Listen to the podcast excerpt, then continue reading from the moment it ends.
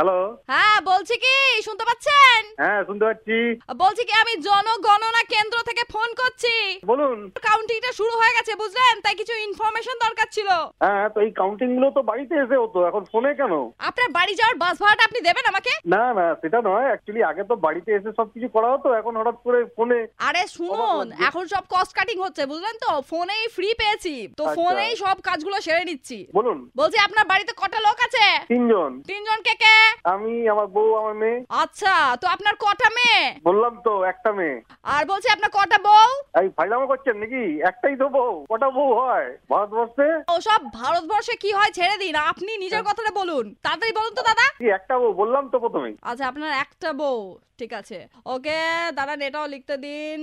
একটা বউ হলো আচ্ছা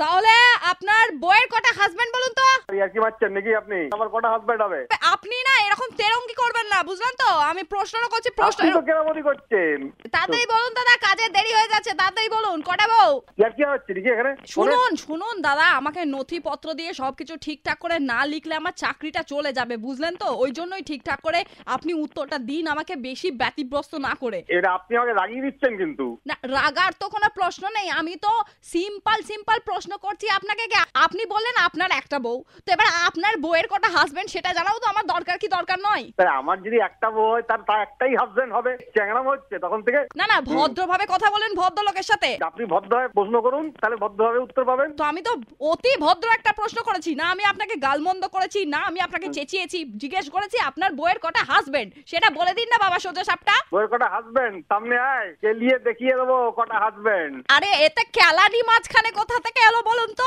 আমি প্রশ্ন করবো আপনি উত্তর দেবেন আবার কেলাবেন কেন বেশি কথা বলবে না সামনে এসে কথা বলো আরে ভারতবর্ষের ভালোর জন্যই তো জিজ্ঞেস করছিলাম আর গণনাটা গণনা দেখাতে হবে না পুলিশে দেবো তোমাকে আরে, শালা। আরে দাদা- ইয়ার্কি হচ্ছে এখানে আরে গণনাটা তো ঠিকঠাক করে হ্যাঁ। বলুন একদম কথা বলাবে না গণনা বার করে দেবো আচ্ছা আচ্ছা গণ- একটা একবার ঠিকঠাক করে আবার- বলে দিলেই তো আবার বলছি আর আর দাদা তোমার একদম বৃন্দাবন দেখিয়ে দেবো আমি আরে দাদা শুনুন না বিলটা বেশি বেড়ে যাচ্ছে বলবেন তো আবার এরপরে যদি ফোন করেছিস না কে নিয়ে তোমাকে যা করবো না আমি একটা একটা ফোন যেন না আছে এখান থেকে